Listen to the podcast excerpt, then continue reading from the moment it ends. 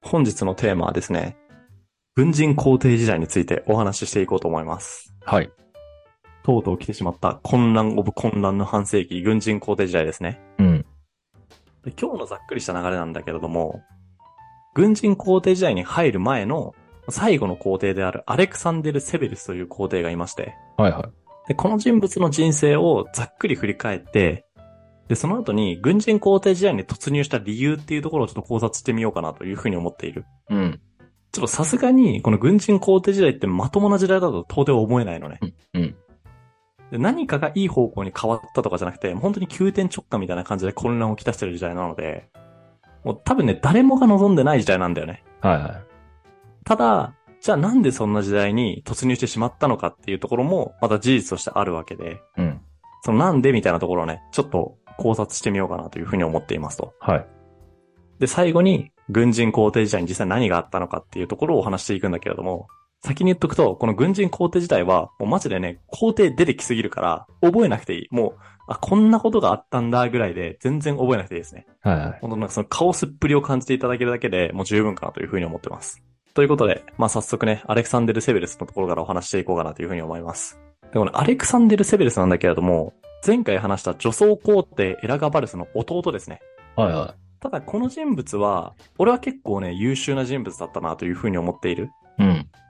で実際、ローマ人の物語では、生真面目に職務を果たそうと努めるタイプの男であったのだろう。何事も起こらなければ、つまりパクスロマーナに一点の曇りも見えない時代ならば、天井を全うできたに違いないというふうに評価されている人物ですね。すごい真面目で、かつ物静かで、で確かに10代の頃に皇帝になってるんだけれども、すごい真面目な性格が幸いして、協力者も出てきやすかったみたいな皇帝なので、うん。なんかすごい、あの、良かった。地に足ついたようなタイプの人ですね。なんだけれども、もうこの当時、兵士は甘やかされまくってるので、たびたび不穏な動きを見せるんですよ。うん。で例えば、セベルスの顧問として、法学者のウルピアヌスっていう人物がいたんだけれども、このウルピアヌスは、さすがにこの軍紀がやべえ。要はおう軍の風紀が乱れすぎててやべえって思ったらしくて、この軍紀の粛清に乗り出したんだったね。おー、至極真っ当なことじゃないでも。極めて至極真っ当なことをやってると思うんだよ、本当うに。ん。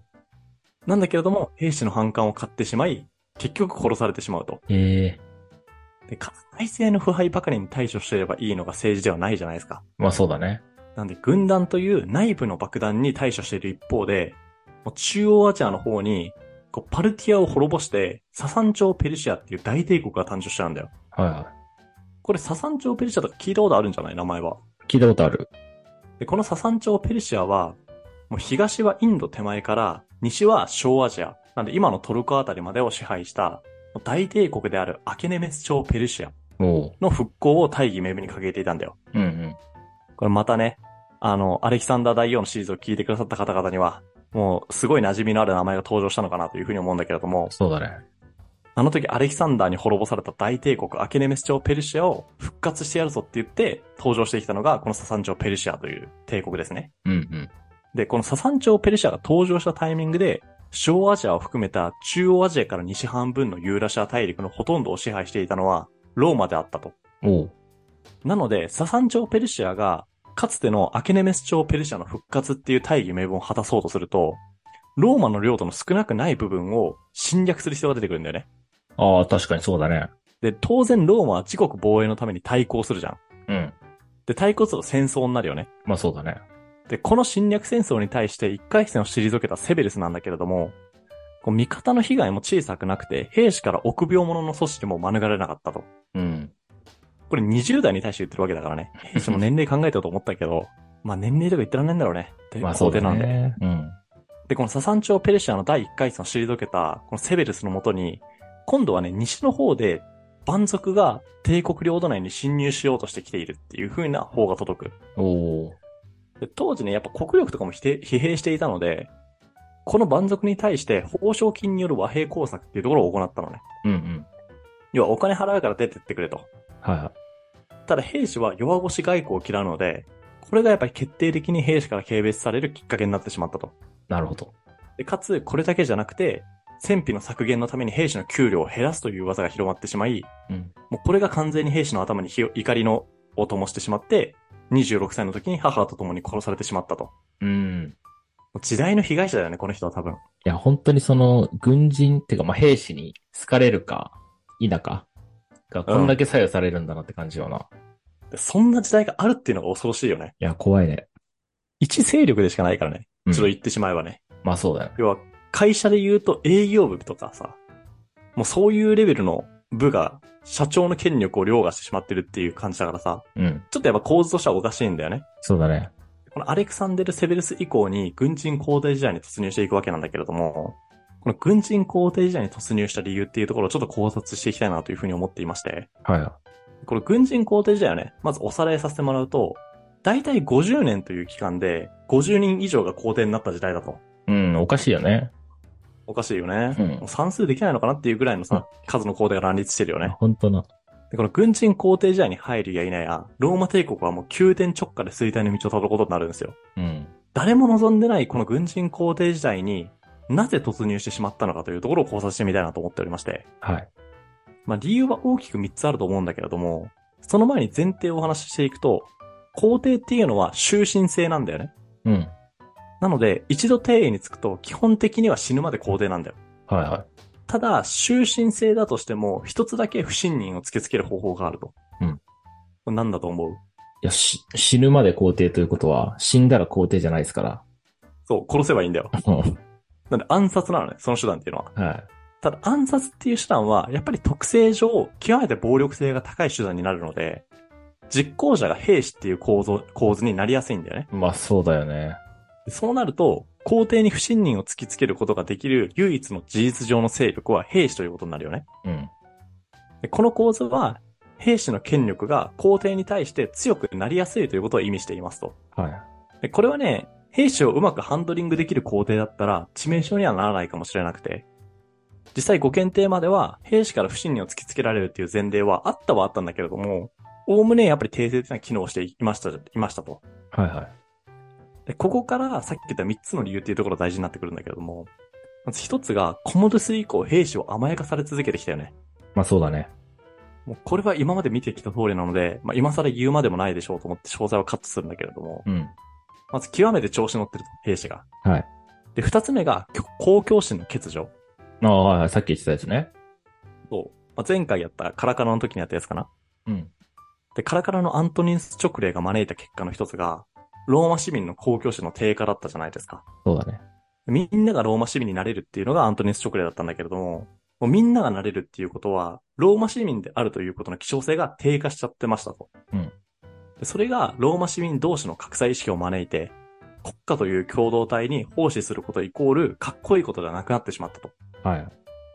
つまり、兵士の身分からしたら、国のために兵役に従事するっていう考え方じゃなくて、甘い汁をすするために兵士になっているっていう感覚が多分ね、あ、出てきちゃったんだよね、こうの国に。ん。なるほど。でそうなってくると、皇帝がたとえ優れていたとしても、自分は気に食わないから殺すっていうような、もう国家本位じゃなくて自分本位の選択肢が浮上してきちゃうんだよ。はいはい。でセベルスはもうまさにこの結果殺されたなと、俺は思ってるんだけれども。うん、そうだね。で、三つ目が、まあ相次ぐ正常不安によって、外敵に対しての防衛力が下がっていたので、まあその分戦争の機会が多くなっていたんだよ。ああ、はいはいはで戦争が多くなると、最高司令官である皇帝の力量が試される機会が多くなるよね。で、その結果、弱腰外交だったりの、兵士から不評の政策を実行するとこう殺されるっていう可能性が、まあ、出てきてしまっていて、うんかつ、その、何、試される回数っていうところが増えてしまう。うんまあ、要は兵士に実力不足だから不信任だよっていうことを言われる可能性がまあ高まってきてしまったと。うん大体この3つによって、軍人皇帝時代に突入しちゃったのかなというふうに思ってますね。い。はいはい。ちなみにこれは、まあ、いろんな本を読んだ結果、おそらくこうだったんじゃないかと俺が考えた話ね。うん。なので、引用してる本の著者とかに、これは違うよとか言うのやめてね。 まあ自分はこう思うとかいうのがあれば全然コメントでお願いします、そこは。あ、そう、むしろ知りたい、それを。うんということで、こんな感じで、狂乱の時代と言っても過言ではない軍人皇帝時代に突入してくるんだけれども、はいこれからね、その軍人皇帝時代にあったことっていうのをお話していくんだけれども、冒頭でも言った通り、もう覚えなくていいってか、覚えるの無理こ れ。だって50人以上いるんでしょ、皇帝が。 50人以上出てくる。うん、無理だよ。なんで、もう本当にカオスだったんだな、この時代はっていうことに思いを馳せてもらうだけで十分かなというふうに思ってます。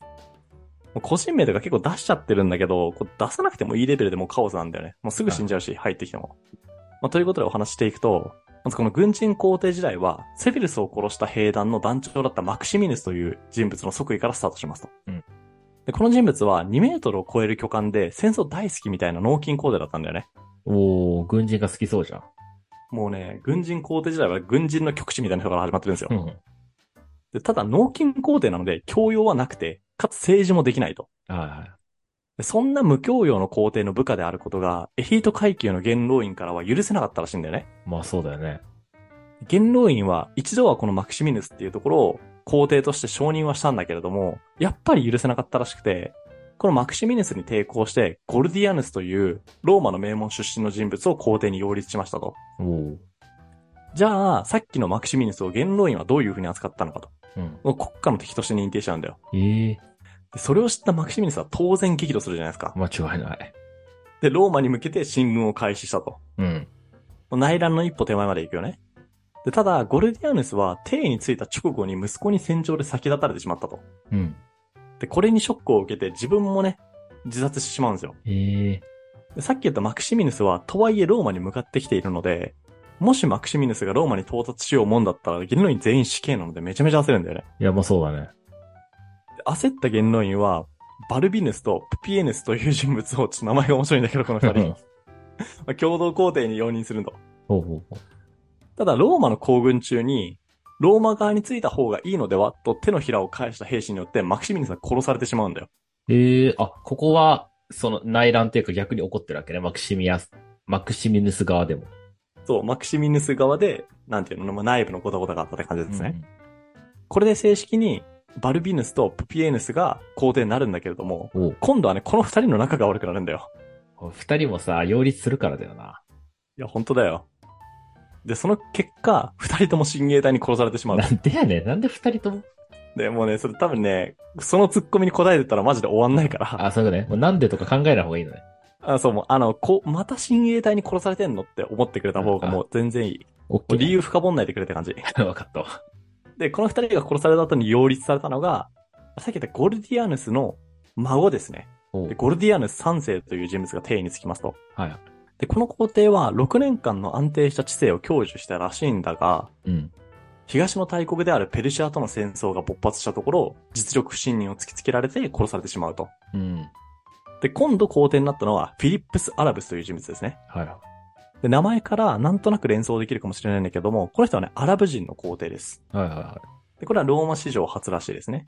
ただ、ペルシア相手に弱腰外交を行った結果、兵士の不満を買ってしまい、で、一度ローマに帰還して、この人のタイミングでローマ建国千年祭。なんで、はいローマ建国から千年が経ったのはこの人のタイミングだったらしいんだけれども、い。うん。まあそれを祝うための祭りを行ったはいいんだけれども、ローマの西方の蛮族侵入に果敢に立ち向かった、これはデキウスっていう人物がおりまして、はい。で、兵士からすごい人気だったので、この人物が皇帝に擁立されて、おうで、弱腰外交で不人気になっていたフィリップスと対立して、帝位をめぐる戦争が勃発しましたと。もう完全に内乱ですね、これは。はいはでその結果、フィリップス・アルブスは戦死し、デキウスが皇帝になりましたと。い。うん。で、このデキウスはね、時代が時代なら検定と評されていた可能性もあるほど、すごい優秀な人物だったと、個人的には思いますと。うん。やっぱ評価されてる人物だね、この人は。うん。ただ最後には蛮族の罠にかかって討ち死にしてしまうと。はいはここら辺はもう病気だよね、そういうローマの。い。まあそうだね。フード病じゃないけどさ、まあ、そういう雰囲気が蔓延してたんだろうね。うん。で、その後、このデギウスの後に二人の皇帝が軍によって擁立されては、すぐに殺されると。もう名前さえ残ってない、ここら辺。で、その次の皇帝になった人物は、バレリアヌスという人物ですね。はい。で、この皇帝は、人望周り優秀だったそうなんだけれども、東方でのペルシアとの戦争で捕虜になって、まあ虐待されて最後は殺されてしまうと。これは敵方に殺された人だね。なるほど。で、後を継いだ人物がガリエヌスという皇帝で。で、この皇帝は結構悲劇の皇帝で、この皇帝の治世中に帝国が分裂してしまうんですよ。ええで、しかも3つに分裂しちゃうのね。はいはまず1つが東の東方の方で、もうレローマ帝国下にあった王国が女王ゼノビアのもと独立を宣言したと。い。うん。はい女王ゼノビアはね、結構有名なんだけれども、今回がっつりカットするわ。はで、西の方ではガリアが独立して、ガリア帝国と名乗り始めたと。おー、聞いたことあるな、ガリア帝国。これで真ん中の、まあ、ローマを中心とした、まあ、イタリア半島を中心としたかなうん。部分と、ガリアと東方の部分で、もう帝国が三分割されてしまったと。はいはでガリアヌスのね、この時代に起きた悲劇っていうのは、ガリアヌスの能力不足によって引き起こされたものではないなというふうに思っていて、い。うん。むしろね、ガリアヌスはこの不安定極まる時代に10年、十数年間も統治者の座についていたので、結構ね、検討したと言っていいと思うんだよね。いや、そうだね。結構長いね。ただガリアヌスもやっぱりまた時代の被害者になってしまって、まあ、最後は殺されてしまうと。うん。でその次に皇帝になったのが、このガリエヌス帝の暗殺に加担したと言われている元将軍クラウディウス2世ですね。はいはでこの人は蛮族に対して勝利を収めて、しかもその中でもゴート族っていう蛮族のな中でもかなり手だれの蛮族うんに勝利はしたはいいものものの、ハエリアマンに感染して亡くなってしまうと。い。うん。で、後を継いだのはその弟のクインティルスという人物だったんだけれども、この人は兵士の心をつかめずに命運を悟って2ヶ月で自殺してしま ったと。あ諦めた早いな。そう。でも兵士のプレッシャーもやばいなと思っ たよ。で、その次に皇帝になったのが、ドミティウス・アウレリアヌスという人物なんだけれども、はこの人はねもう明確に英雄だと思う。おー。こう一代でゼノビア率いる東方帝国を破って再びローマの支配下に組み入れて、うん。でかつ西方のガリア帝国も再びローマ帝国の支配下に組み入れたと。えー、すげえじもう国土が完全に回復するんだよね。ゃん。しかも戦争も超強い。うん。おー。ただこの英雄も側近に殺されて亡くなってしまうと。あで、なんで殺されたか分かってないらしいんだよー。ねあ、。そうなんだ。 多分ね、あの気分だと思う。これマジで。普通に気に食わなかったから殺すっていう選択肢が、それ選択肢としてさ、取りやすいじゃん。だってこんだけ死んでるわけだから。まあ、そうだね。で、その後を継いだのがタキティスという人物で、この人も半年で殺されてしまい、その次がフロリアヌスという人物なが皇帝になったんだけれども、もう殺されてしまい、で、その次に皇帝になったのがプロブスという人物なんだけれども、この人物も親衛隊長の泳ぎですぐに殺されてしまったと。 はで、その親衛隊長がそのまま皇帝の座につくんだけれども、まあこの人はね、息子二人がいたんだけれども、その息子二人を皇帝の後継者に指名した後に、雷に落ちて殺されたらしい。い。ええこれまあ、殺されたというか死んだらしい、この人はいは。はで、一番最初の皇帝として、その長男であった、ヌメリアヌスという人物が皇帝になったんだけれども、この人も遠征中に亡くなってしまった。いはい。おー。